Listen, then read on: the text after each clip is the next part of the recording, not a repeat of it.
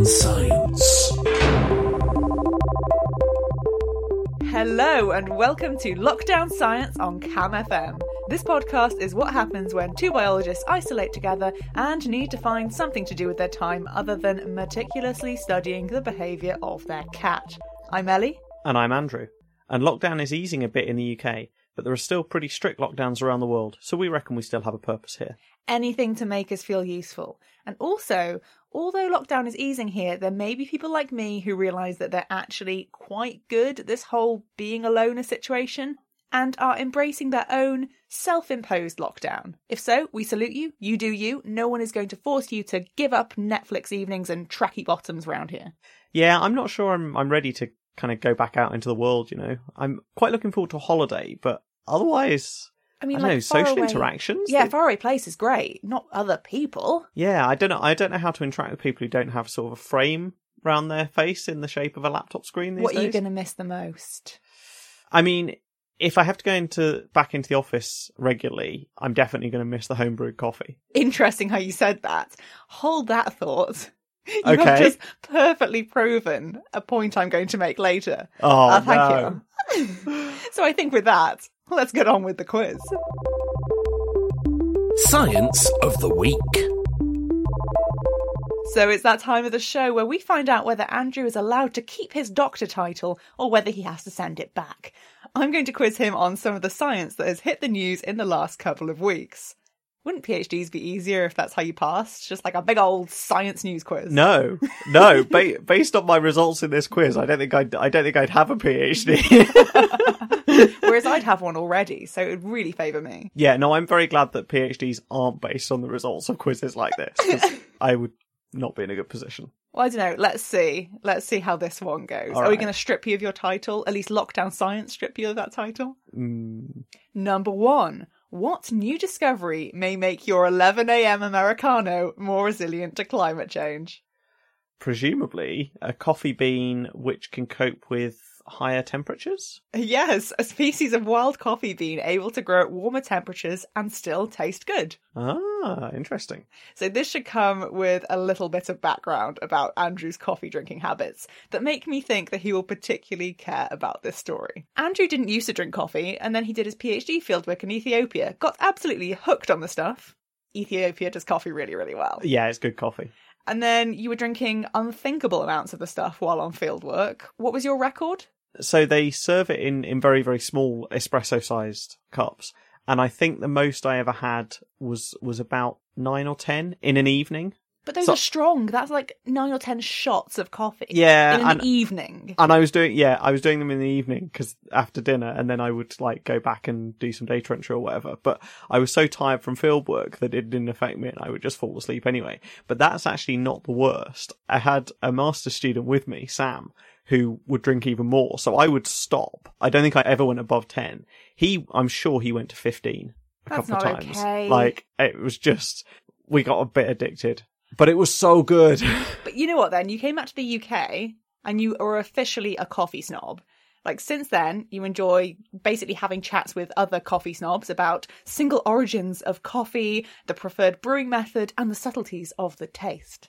Yeah, and I have to say, I think I've got worse during lockdown as well. Because pre-lockdown, I would still drink kind of mediocre coffee in the office, but now having spent the whole of lockdown chatting to the local cafe on our village, where the guy roasts his own coffee, and I've now got hooked on his stuff, and I I think there's no going back. Um, so I just have to admit that I'm, you know, You're a coffee full snob. full coffee snob now. There's a Yeah. word for people like you, but we can't say it on FM radio. So at 11 a.m. every morning, like clockwork, Andrew makes a coffee, and he has been known to say that his favourite thing about working from home is the abundance of good coffee. Did you not just say that at the top of the podcast? yes, I did. Like, dude, I'm right here. So coffee is a big thing in your life. yeah. So can we find out about this study? You don't want me to roast you like a coffee bean. oh. Hey. So clearly you knew that your beloved coffee was under threat. Well, I mean, it's a reasonable supposition because coffee grows at higher altitudes. Although it's grown in tropical locations, it's in higher altitudes, and the, that's obviously going to be under threat from climate change. Yeah, so the most widely used and widely accepted as the best tasting variety of coffee bean is Arabica. Then cheaper coffees use a bean called Robusta. Arabica is particularly threatened by climate change because it grows at cooler temperatures of around 19 degrees centigrade and it needs a reliable water supply. So, with increased temperatures and droughts, coffee farmers are already seeing decreases in their yield. Now, Robusta can grow at slightly warmer temperatures, but still only up to about 23 degrees, and it's not as good anyway. So, scientists at Kew Gardens have been long trying to find an alternative variety that is more resilient to climate change by testing wild species of coffee but most of them have just tasted a bit rubbish until now. So now, the Kew scientists have found a wild species in the forests of Sierra Leone called Coffea stenophila. Ah, so this is an entirely new species. Well, I think they knew it existed because Kew has these like incredible stores of plants. Yeah. But I think they went out into the field to sort of find fresh growing specimens. Okay. Okay. Now, the important thing about it is it can grow at warmer temperatures, and crucially, when it was served to coffee connoisseurs, 80% couldn't tell the difference between it and Arabica. Oh wow. Yeah. So it's early days. The scientists are going to be running experiments to check how widely it can be propagated and just how resilient it is. But they have real hopes that in a few years we could see it marketed as a specialty coffee, and then maybe a bit later it could become a staple in our coffee shops. So, hmm. 11am coffee saved. Good news. I mean, we joke about the effect of threatened coffee on your daily activities, but actually, there's just a really important human side to this discovery. 100 million people worldwide depend on coffee production for their livelihoods. Wow. Yeah. So, if the plant is threatened, then they're also at risk. Yeah. But this new plant provides hope for those communities to be able to continue their way of life. We know that coffee plantations can also be a huge source of deforestation, but the scientists at Kew also do a lot of work to help coffee farmers to earn a proper living wage while farming in environmentally sustainable ways, so that your 11am coffee fix can be good for you, the farmers, and for the planet. Winning. Excellent stuff. You feeling a bit cooler now? I'm relieved. I'm relieved. My coffee's safe. and I'm relieved that you just proved my point. Number two. In my long running series, Stuff That the Perseverance rover mission has done, what historical moment took place on Mars this week? Oh, I think I know this. It was the first flight in a non-Earth atmosphere. First powered flight in a non-Earth atmosphere. Yes! Oh, two out of two so far. Hmm. Can I just say, I have typed Perseverance so many times, and I still get that squiggly red line every time. It's like such a mental block for me. There are so many vowels! It's such a hard word. I don't. I I have the same thing. I I could never spell it. Like, however low your score on the quiz is, I will always be humbled by that squiggly red line. anyway, yes, its mini helicopter Ingenuity has taken its first flight. Importantly, this is the first controlled flight on another planet. A Martian Wright brothers moment. Hmm. If you remember from when we were talking about this way back when Perseverance landed, Ingenuity was strapped to the underside of Perseverance for the seven minutes of terror during its landing. But Ingenuity is now making its own name for itself. I feel like it's easy to overlook the significance of this moment because we know that we can fly things on Earth and we know that we can land craft on other planets. But the significance of this is that when we land craft on other planets, it's essentially like a controlled falling situation. And when we fly things on Earth, we have developed those machines to be able to fly in our atmosphere and our level of gravity. And we have basically been able to go through like trial and error over the years so we can find out what does and doesn't work and improve incrementally. But on Mars, the conditions are just totally different. So, firstly, the gravity. What do you know about gravity on Mars? I'm actually not sure. Is it a bit weaker than Earth? It is. It's actually much lower. It's about a third of the Earth's oh, gravity. Oh wow. Okay. And the atmosphere? No idea. Much thinner. At the surface of Mars, they only have 1% of the pressure that we have. Wow. So, as NASA explains, essentially there are fewer air molecules for the rotor blades on Ingenuity to interact with to get liftoff and sustain flight. Hmm. So the lower gravity means you need less lift, but Yeah. lesser atmosphere means that it's harder to generate the lift. Yeah, exactly. It's just basically so different that it's harder to test on Earth what will happen, right? So it's like I was saying, you know, you think on Earth, if something doesn't work, you just tweak it and you try it again. Yeah. Here, you're working in a completely different atmosphere, completely different gravity, and you're basically sending it up there. You have one shot. If it hadn't worked, well, that was that. They'd have to try on the next Wait mission. till the next mission. Yeah. Yeah. But it did That- work. That's amazing. I hadn't really thought about the kind of permutations of working out how to get something to fly. And you're right, that does put it in a lot more context of quite what an impressive achievement is. Exactly. It rose to three meters and hovered stably for 30 seconds. Now, one of my favourite things about this is that because it's so far away, the scientists couldn't change or monitor anything in real time. The instructions for flight were pre programmed into Ingenuity. And the video evidence of it happening was captured by the cameras on board Perseverance which makes me think of like a person filming their friends doing a really great TikTok dance and just being like, yes, mate, this is going to go viral.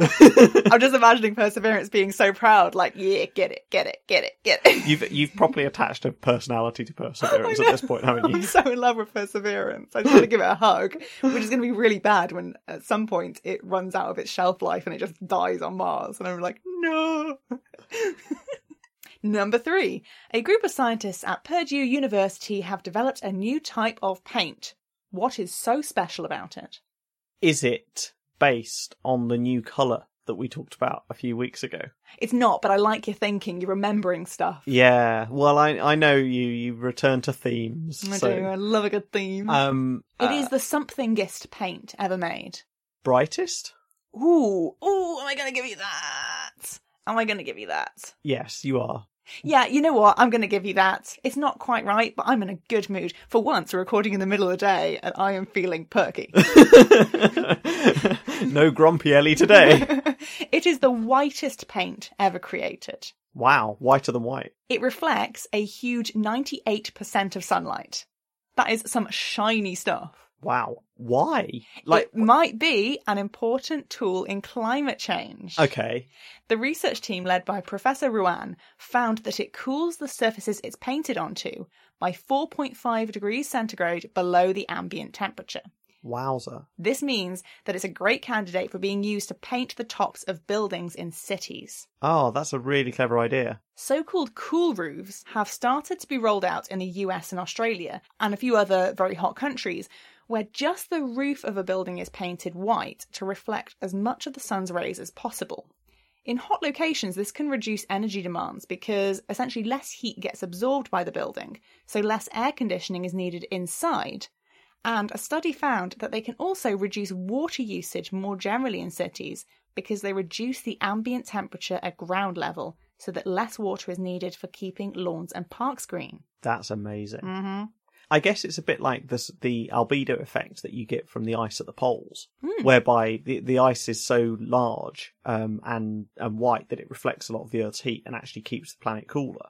I wonder whether you could have the same effect if you painted the roof of every building in the world. Yet, why stop at cool roofs? Talking to the BBC, Professor Ruan said that if they painted 1% of the Earth with this paint, preferably somewhere that people and animals don't live, like a rocky desert, or I suppose enough roofs, they could help to tackle climate change. The kind of thing you're talking about. You see, the problem at the moment is that commercially available white paints are not hugely efficient at this task.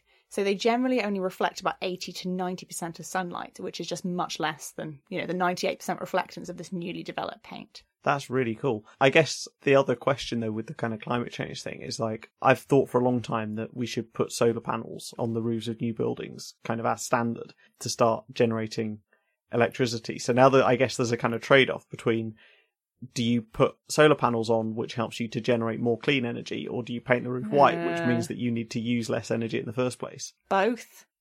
Every roof has one or the One other. One or the other, it. yeah. So I thought the sort of chemistry and physics of this was super cool. The paint is so good at reflecting sunlight for three reasons. Firstly, it contains barium sulfate as the pigment, which doesn't absorb UV light. And it contains a very high percentage of this pigment at 60%. And the paint also contains lots of different sizes of these barium sulfate particles, which helps to reflect light because different sizes of particles scatter different wavelengths of light. Mm. Now, you might be thinking in practical terms. Well, the researchers have done abrasion tests to check its hardiness, but apparently longer term weathering tests are also needed to, you know, check its longevity outside. But it's looking promising. The researchers are now working with a commercial company in the hope of making it available for consumer use in the coming years. Wowza. So there we have it. On this podcast, we have discussed the blackest black, the bluest blue, and now we've got the whitest white. What colour's next? Well, so I, I read a funny story when researching this actually. Apparently, one artist bought the exclusive rights to use Vantablack, the blackest black, for his artwork. So no other artists were allowed to use it. It would be like copyright infringement, which got other artists up in arms. So another artist created what he termed the pinkest pink and sold it online with a note that anyone could buy it except the artist who had Vantablack. I live for the pettiness. Brilliant. I, I love it. I love it. Because, yeah, that's not cool from the artist who bought the Vantablack, but great response by the other guy. I know. Brilliant. Number four. According to a new study, what percent of land on Earth is still ecologically intact? Hmm. I think I heard about this. Is it 3%? It is, I'm going to give you that. It's slightly less than 3%. That's not a good figure, but is it entirely surprising?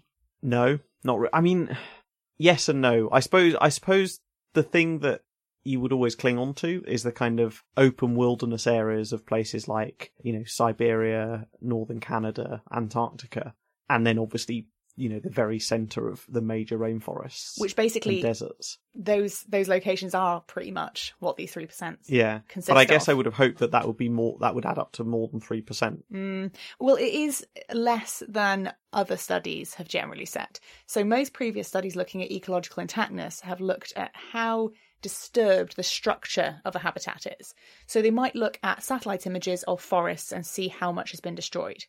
But that only tells us about the disturbance of that top canopy. Yeah. And then LiDAR imagery, which we've discussed before on the podcast, could also be used, and that's better at showing the disturbance under the canopy, where the understory might have been destroyed but the trees themselves left standing.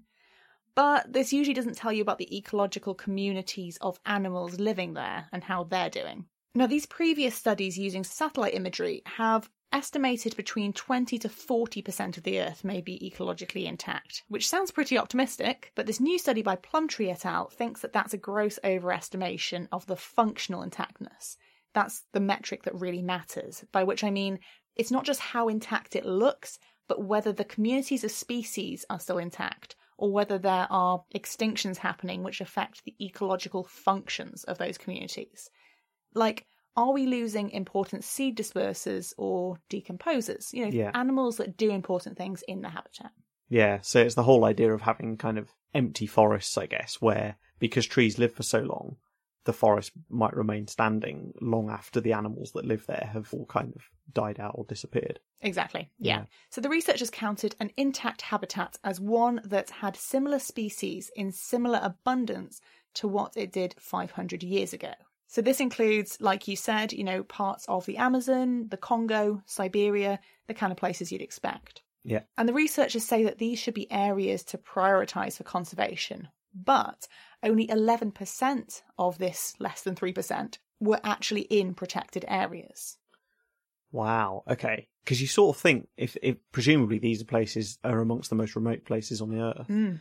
If they're if they're going to be intact, they're a long way from people, and so that's often where people do stick protected areas. In part because they're important and they're pristine, and in part because they sort of think, well, we can put protected areas there and not affect people, so it's mm. kind of an easy win. So I'm actually even more surprised by that figure of eleven percent than I am by the original three percent. I think. Actually, there are some quite easy wins you could potentially get there. Yeah.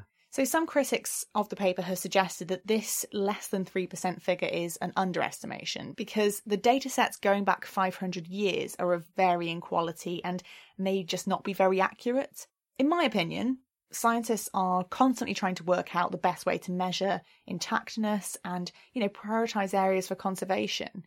And there is no one right way to do this. So, to me, this is a very interesting approach. It has some really strong merits.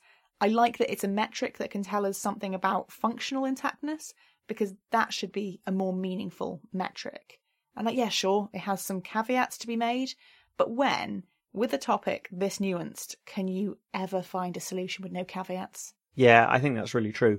And also, even if it is an underestimate, because it's got very stringent criteria or whatever, it's still telling us something valuable because this is probably, you know, the most pristine 3% on the planet and, and the most important thing for us to protect of the sort of subset of 20 to 40% of whatever other studies give. This is the 3% that we should care about the most kind of mm. thing. So I still think that's useful. Number five, what behaviour has been observed in lions that may help with social cohesion within groups? Ooh, I have no idea. Communal licking? I'm thinking maybe that's the lion equivalent of kind of primate grooming or something. No, this is something that I do a lot, and I don't do communal licking. Um, as far as you know. uh, singing? I'm doing a face now, currently.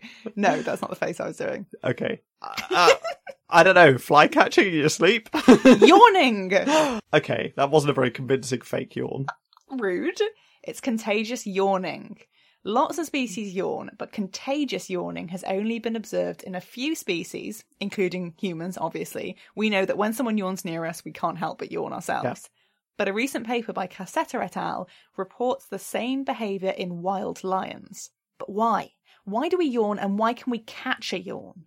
I've seen stuff to, that says it's to do with like empathy. It, it's a sign of only very social animals, so particularly primates, and it's a, it's an empathic thing. But I don't really know what the evolutionary function is. Yeah, well, that's one potential theory. So, in terms of like why we yawn, firstly, there's the drowsiness hypothesis. So, animals, including us, yawn when going from awakeness to sleepiness or vice versa as a way to increase alertness so that we can adjust our behavior quickly if something happens. So, you mm. yawn, you increase the oxygen to your brain, you increase the blood flow. Okay. You know, it's very physical. Secondly, the arousal hypothesis. Perhaps we yawn more in response to anxiety inducing events because it works as a stress reliever. Now, this has been observed in some species of primates where if they are, you know, fighting for food or something, they'll yawn more. Oh, okay. Thirdly, the social communicative hypothesis, which is kind of what you were talking about just then, that the yawn conveys something about the emotional or physical state of the, let's say, yawnee, that is important information for the group that the individual is in. So if you yawn, it tells me that you are tired, and that might be important if we're out hunting together. Okay. So that's fine. But, and this is again going to touch on what you were just saying, why would we be able to catch a yawn? Well, the easiest explanation is that it helps with social cohesion. Basically, it helps group members to sync up their movements and behaviours. So that sounds weird and kind of unhelpful, right? Like you said, what's the evolutionary pathway there? But, for example, in wild animals, by syncing up their understanding of each other's emotions and behaviours, they might be more effective at group hunting or being vigilant against predators.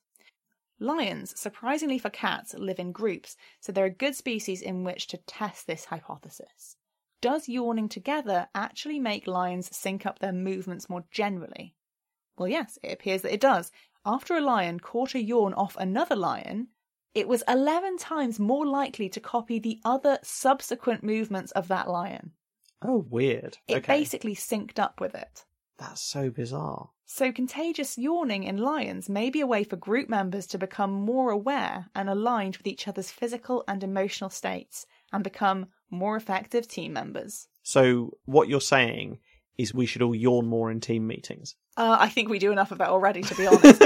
but I've, I've heard people say this, and I don't know what the science is behind this, but I've heard people say that when people are flirting with someone, they tend to copy their movements more. Yeah, I've heard that as well. So I don't know, there's something going on here about cohesion, but I love the fact that it's been found in lions, right? Because for one thing, lions don't know that they're doing it for a researcher, so they're just acting completely natural. And these are wild lions, so there's not going to be an effect of captivity on them. Yeah, it's always interesting to observe these kind of highly social behaviors in things other than primates because it kind of gives you something where it's evolved separately from where it's evolved in us. Exactly. And that's very cool. Well, at the end of that quiz, you got a shocking four out of five. Woohoo! I think you can keep your doctor title. Ah, Yeah, I will not be ringing up Cambridge today to tell them to strip you of it. How do you feel about that glorious victory? very happy with that. Journal Club. Right, well, what have you got for me this week as your paper suggestion? Well, for the last few weeks, I've been bringing you some of the latest science, generally stuff published in 2021.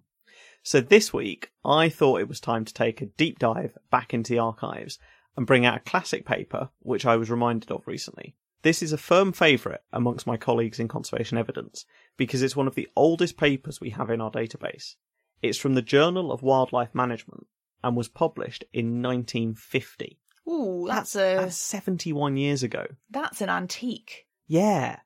I mean, I think it's a sign of my age that, like, things now start to seem like I'm surprised that they're as long ago as they are. But even so, like, it's kind of amazing to think that proper full on scientific journals have been going for that long. And back then, the world was a very different place. hmm Not for So- good reasons, in most part. Mm, yes and no. We'll, we'll go through both of those, I think. So actually, linking to one of your questions just now, back in 1950, large areas of wilderness remained untouched by modern roads. Okay, yep, good point. That's good. Beavers were still hunted for their fur. That's bad. Science was written like soothing storytelling. I think I like that. I like that. I, like think that's good. And the cost of hiring a plane was really, really cheap. Weird. Apparently. Weird. Yeah. Wasn't expecting that. Nor me. But are those four facts related? Or am I going mad? Um, I think they're related. They might be. We'll carry on. So these days, translocation and reintroduction of wild animals has become relatively common. In the UK, for example, lots of species, particularly birds, which were persecuted to extinction over the last few hundred years, have been brought back, seeded by the release of animals from mainland Europe. So red kites, white-tailed eagles, and common cranes, to name just a few. And there's talk and even experiments in releasing mammals like wild boar, beavers, and lynx. Now, over the last 40 to 50 years, lots of techniques for the best practice of capture, handling, and release of animals have been developed. And a lot of reintroductions have been really successful. So this is now something that like conservationists do quite a lot and in a lot of cases have become quite good at. hmm And you've looked at a lot of papers about this. And we have a lot of these in So for this to stand out, this must be quite special. Yeah, so we, we have lots of actions for sort of general translocation and reintroduction, but this one is a bit different. So back in the 1940s, translocations were much less common. But in the USA, beavers were being moved around. Generally, this wasn't really being done for conservation. People were removing beavers from areas where they were abundant and posed a threat to things like orchards or irrigation systems, and releasing them in areas where numbers were scarce and people wanted to establish stronger populations so they could hunt them for their fur. And of course, presumably also castoreum, or odor beaver, which we've talked about before. Beaver juice. Beaver juice! But, interestingly, even in this paper in 1950, the author notes that the released beavers do much to improve the habitats of game, fish, and waterfowl, and perform an important service in watershed conservation. I like the accent. I think that's uh, probably unrealistic, seeing as it's an American paper. But I like the idea of the old scientist. Yeah, I can't do old school American accent, so I thought I'd stick with old school British accent. So this is quite interesting because it's a paper which is doing something which is now done quite commonly for conservation, but wasn't really being done for conservation at the time, but it still tells us something useful. So transportation of beavers was generally done by car, but for reaching remote areas away from human habitation, mountainous, forested country often became inaccessible, and rangers had to resort to horses. This had several drawbacks, not least the length of time it took to get anywhere.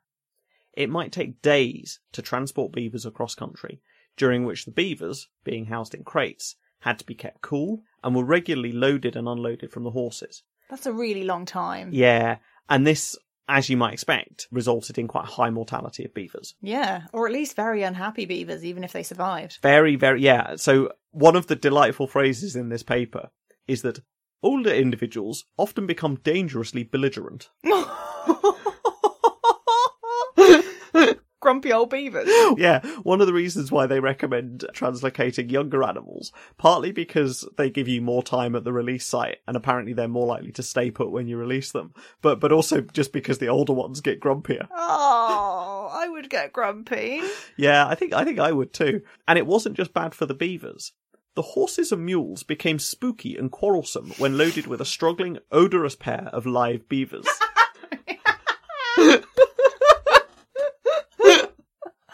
Oh, I have to dissect that a little bit.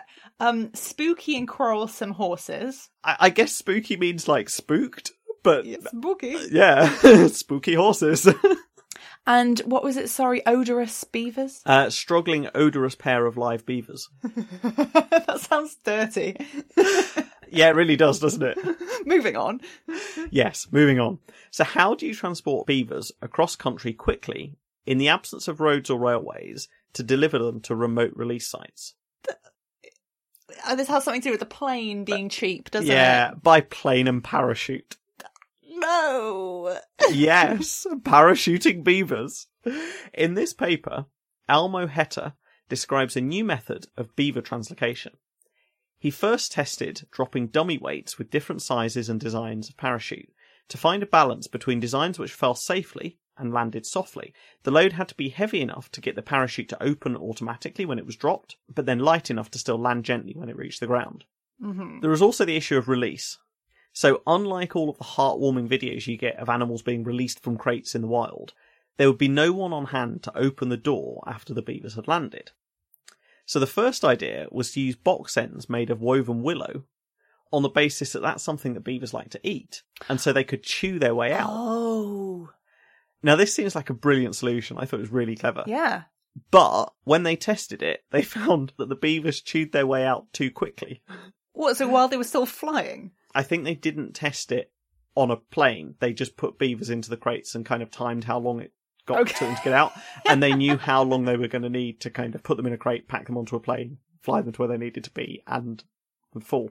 So the time that the beavers took to chew their way out risked them either being loose on the plane or falling out of the box mid descent. oh, that's not good. Don't Yeah. do that.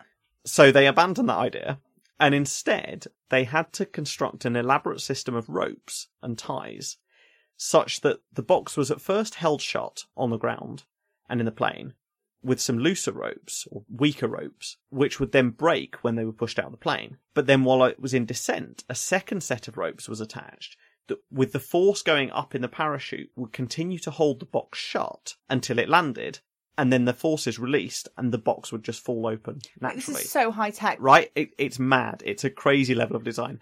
This paper is only four pages long, and about half of that is given over to detailed descriptions and a diagram of how these boxes were constructed. Rightly so. I mean, fair play. Like, this is a really good paper for demonstrate for all the kind of hilarious language. It's a really good paper for demonstrating how you write your methods mm. in a way that it's completely reproducible.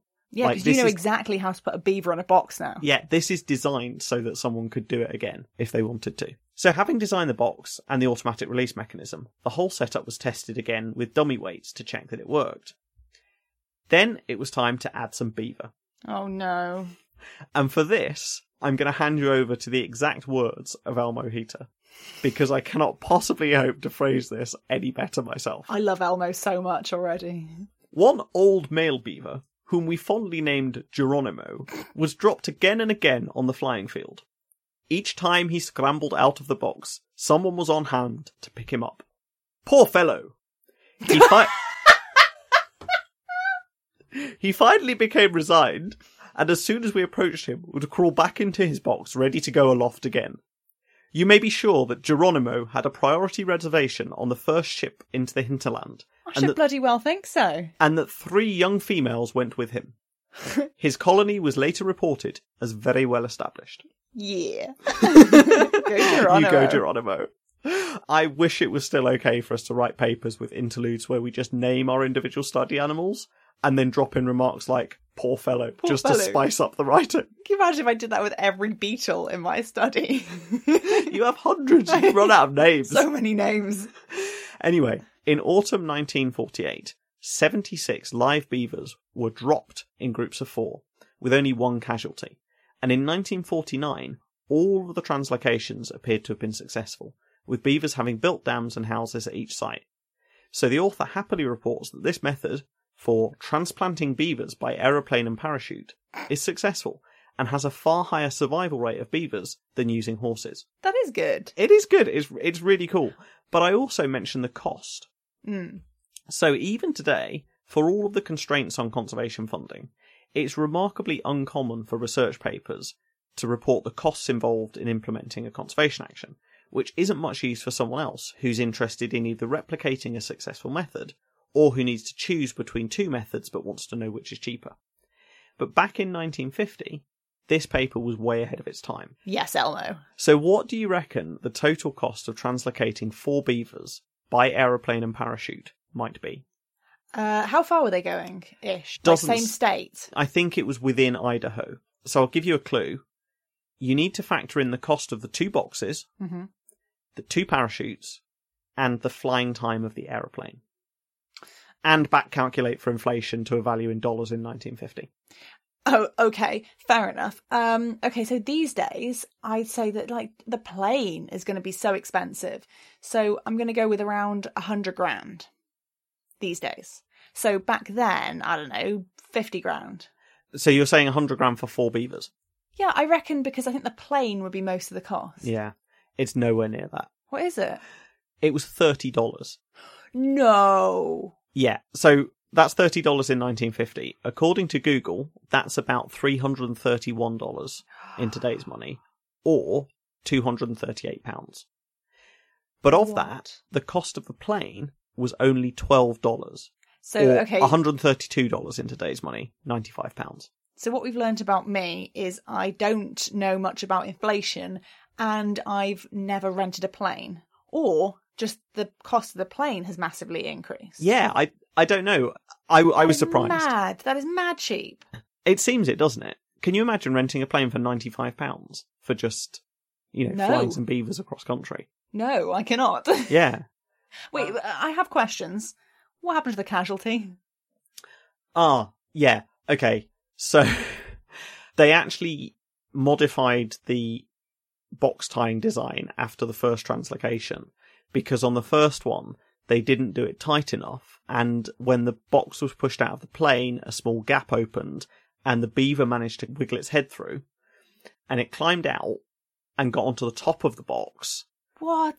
yeah, he actually talks about this in paper and says it would have been fine had, for some reason, as it got to like relatively close to the ground, it just inexplicably jumped off the box. Yeah. I guess because it kind of then was like, oh, I can see ground and tried Jump. to get to it, and It didn't. It it didn't survive. What? Why are these beavers so energetic? I, d- I don't know. I guess they're sort of they're quite sort of busy, robust little animals, aren't they? I suppose they're always up and about.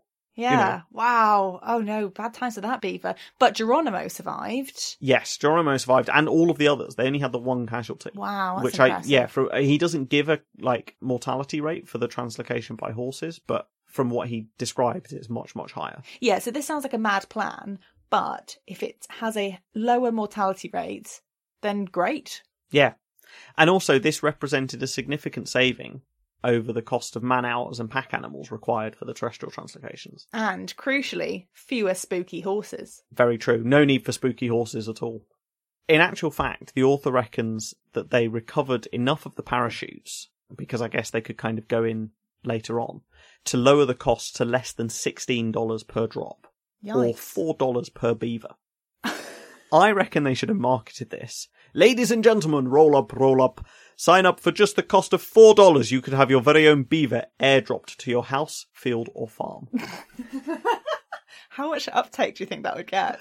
I don't know. It's the sort of thing I imagine people would sign up for these days. Yeah. Oh, we all love a good beaver around airdrop here. beaver. Yeah, why not? Anyway, I digress. The point is that this study simultaneously offers up some really ingenious box and rope designs, a successful conservation action, beautiful old school science writing, and was decades ahead of its time. And there's contemporary news report available on YouTube, which I'm going to put in the podcast description and on our socials. Brilliant. You're welcome. This is brilliant. The only thing I wish had been included is I feel like if you're going to airdrop beavers, you need to try it yourself first for animal ethics reasons. So you just Um, pack a human into the box. Yep, Yep. if it's good enough for the beavers, it's good enough for the researchers. Fair enough. Yeah. What's your paper? This week I've been reading a paper which is also zoological, quelle surprise, but I think it has some strong messages for us human animals at the moment. It's titled Rhesus Macaques Built New Social Connections After a Natural Disaster by Testard et al. Oh. No, this is not the TikTok Instagram type of social connection, but the good old fashioned face to face type. I first found this paper because of a great thread by the lead author Camille Testard on Twitter. So I gave it a read, and it's just what I love in a paper. Cool study animal, neat data collection, and a question that's important to the specific study animal, but also species more widely. And the paper was clearly written with nice subtitles that told me what was going on. And it's open access, so everyone can read it. Winning all round. So, this study is focused around the outcome of the catastrophic Hurricane Maria that hit Puerto Rico in 2017 and absolutely devastated the island. It destroyed houses, farms, and left thousands of residents dead. It was just awful. This study, however, focuses on a small island just off the east coast of Puerto Rico called Cayo Santiago, which has a population of rhesus macaques, which is a type of monkey. Looking at how animals, including we human animals, cope with disaster is really important because with climate change, extreme weather is unfortunately getting more frequent and less predictable. So we need to understand what makes animals more likely to be resilient to these events. Now, the paper starts with a sentence that felt a bit on the nose at the moment. The quality and quantity of social relationships predicts morbidity and mortality in humans and other animals. Ooh. Like, whoa, folks, I'm feeling a bit attacked right now, sitting under a blanket with only my laptop, having not seen people for days. but to be fair, it's true.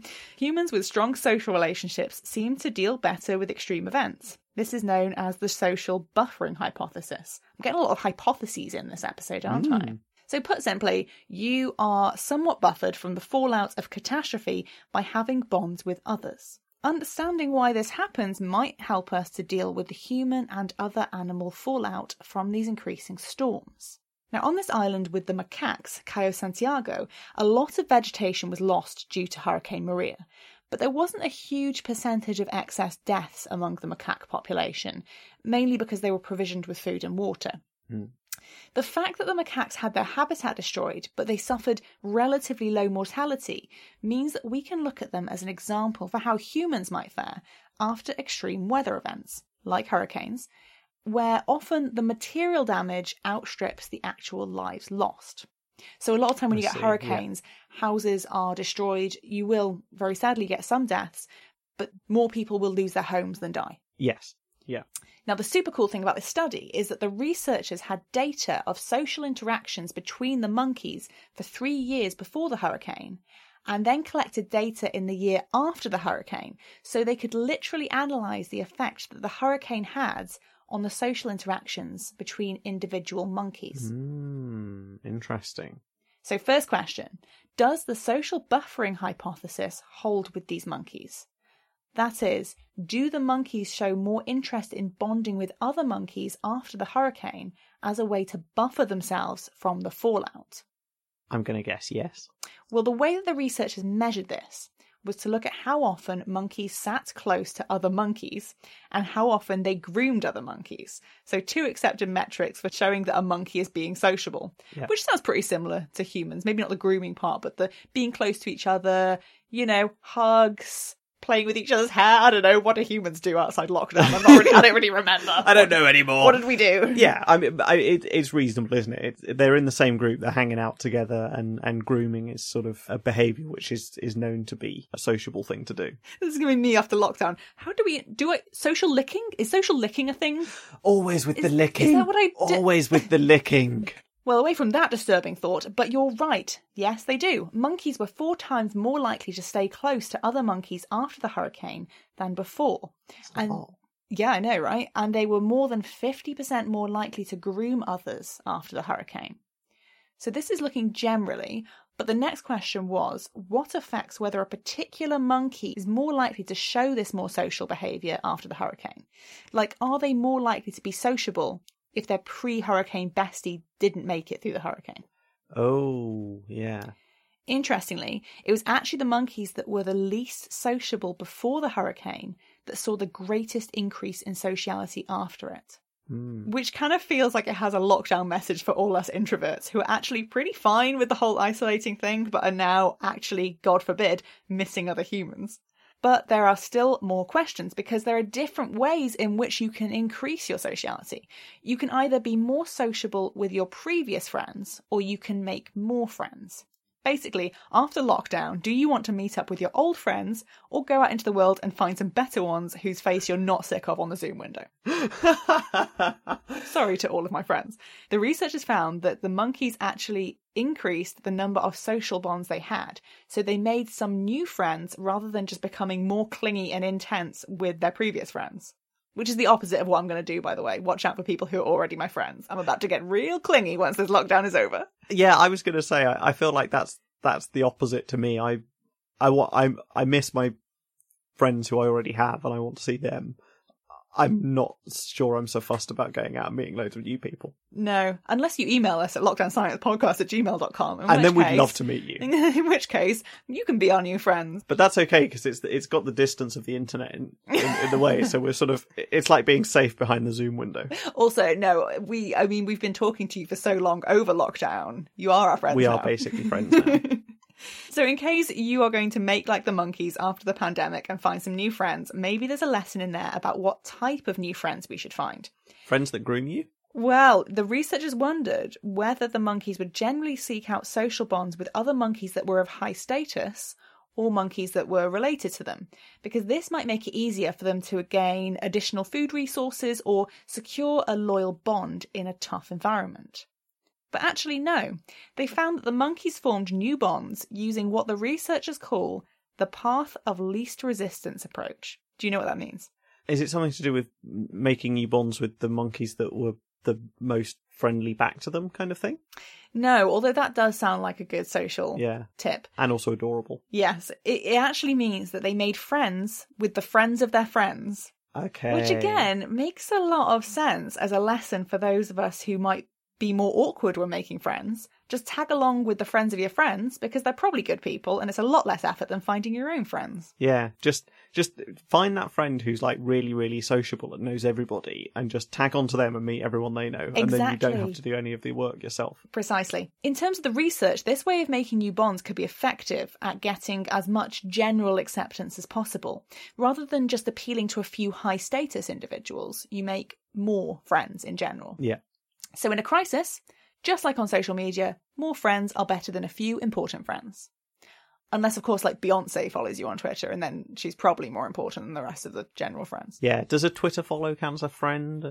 Depends on who you ask, doesn't it? Very true. So, what does this tell us about humans and other animals more generally?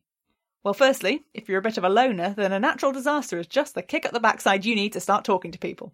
But on a more serious note, it shows that in the face of catastrophe, animals, including humans, do tend to rally round and come together.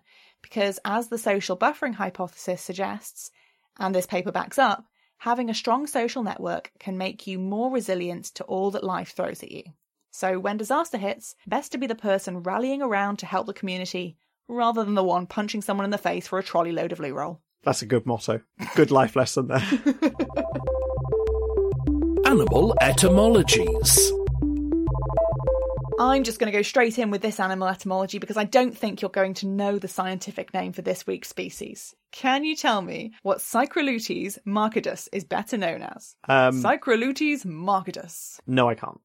What if I told you that Psychrolutes comes from the Greek cycroluteo, meaning to have a cold bath, and marcidus comes from the Latin marceo, meaning to droop or wither? Can you think of a species that is droopy and could be said to enjoy a cold bath? Uh, that is a that is a bizarre um, name for a species I know, to enjoy a cold bath. um, droopy and enjoy some kind of deep. Is it a blobfish? yes! yes. It's a blobfish, or more specifically, the smooth head blobfish. It's the blobfish whose photo went viral a few years ago when it won the Ugly Animal Preservation Society's World's Ugliest Animal Award. if anyone hasn't seen it, just go ahead, look it up right now. It basically looks like how I feel in the morning. Doesn't droopy cold bather sum it up pretty well? Yeah, I mean, it actually does. Yeah. yeah, I mean, you got it. Yeah, lives in the deep sea, hence cold water, and just kind of droopy. kind of droopy looking. But an interesting thing I learned is that although we think of the blobfish looking like a blancmange that's been taken out of the mould too early, it actually looks nothing like that when it's in its natural environment. The photo mm. that everyone thinks of when they picture a blobfish was of a specimen fondly named Mr. Blobby by the research team that dredged him up from the deep.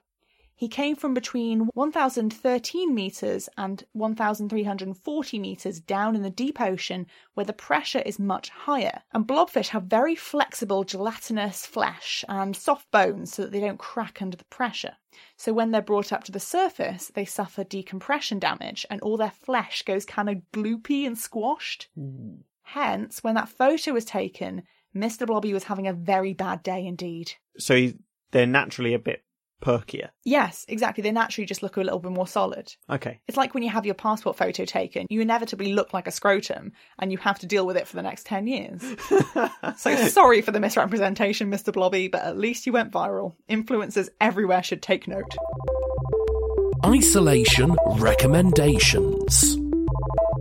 I don't have enough to do this week, so what's your recommendation? Well, I found out this week that since January, the Science Museum has been holding free online events about climate change, hosted and panelled by experts, high profile science communicators, and prominent journalists with an interest in climate change. Hmm. They cover a huge range of topics related to climate change. There was one called Climate Change The View from Space with astronauts Helen Sharman and Tim Peake in conversation with Maggie Aderin Pocock. There's one coming up at the end of the month with a range of high profile speakers called 1.5 versus 2 degrees Celsius, why half a degree really counts. And there's one in June about how our oceans are responding to climate change. And that's just mentioning a few. So they're all free. You just need to go to the Science Museum's website and book a ticket. Hmm. And for all the ones that have already passed, you can watch them back on the Science Museum's website at your own convenience. Oh, that's great. That's that's lots to do. Then. I know, exactly. Yeah, I hadn't heard about those either. Actually, No. So I, mean, I feel like climate change is one of those things that most people know something about, but there's just so much more that we can all learn to kind of contextualize it and really understand the full implications of warming along with the opportunities that we have to improve the situation.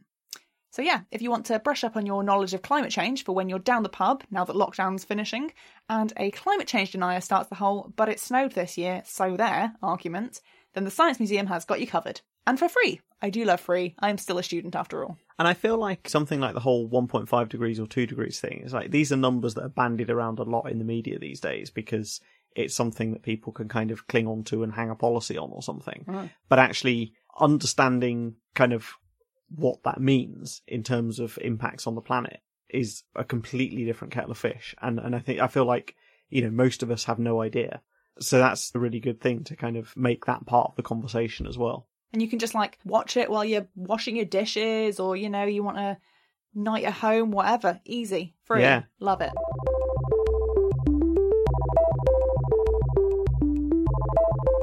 Well, it's time to wrap this up, but remember that you, dear nerds, can get in touch with us between episodes. In fact, we positively encourage it. You can email us at lockdownsciencepodcast at gmail.com. You can follow us on Instagram at lockdownsciencepodcast or on Twitter at lockdownscience. Let us know what you think of the show and tell us about any science you've heard about recently that you think deserves a place in Journal Club. It could be a study that you've read recently and enjoyed, or it could be your own paper. Don't be modest. We'd love to feature your published research on the show. There's just too much imposter syndrome out there in academia. If you've published work, shout about it. Or, in this case, tell us about it and we'll shout about it for you. Speaking of shouting about things, if you're enjoying the podcast, we'd love it if you could head over to Apple Podcasts and leave us a five star review and rating. It gives us a little boost and it helps others to find the show. I feel like it's safest to say this at the end of the show because anyone who didn't enjoy it probably didn't stick around this long. It's only us and you loyal ones now. This is where the magic happens. This is where we put all the gems for the people who stuck it out to the end. the real athletes. True troopers. Yeah. And in that vein, it's also only at the end of the show where we reveal that if you send us a nice email and request a photo of Suki, then we will send you one. Perks for our faves only. Well, that's all we've got time for today, but make sure you come back in two weeks' time for another episode of Lockdown Science on Cam FM.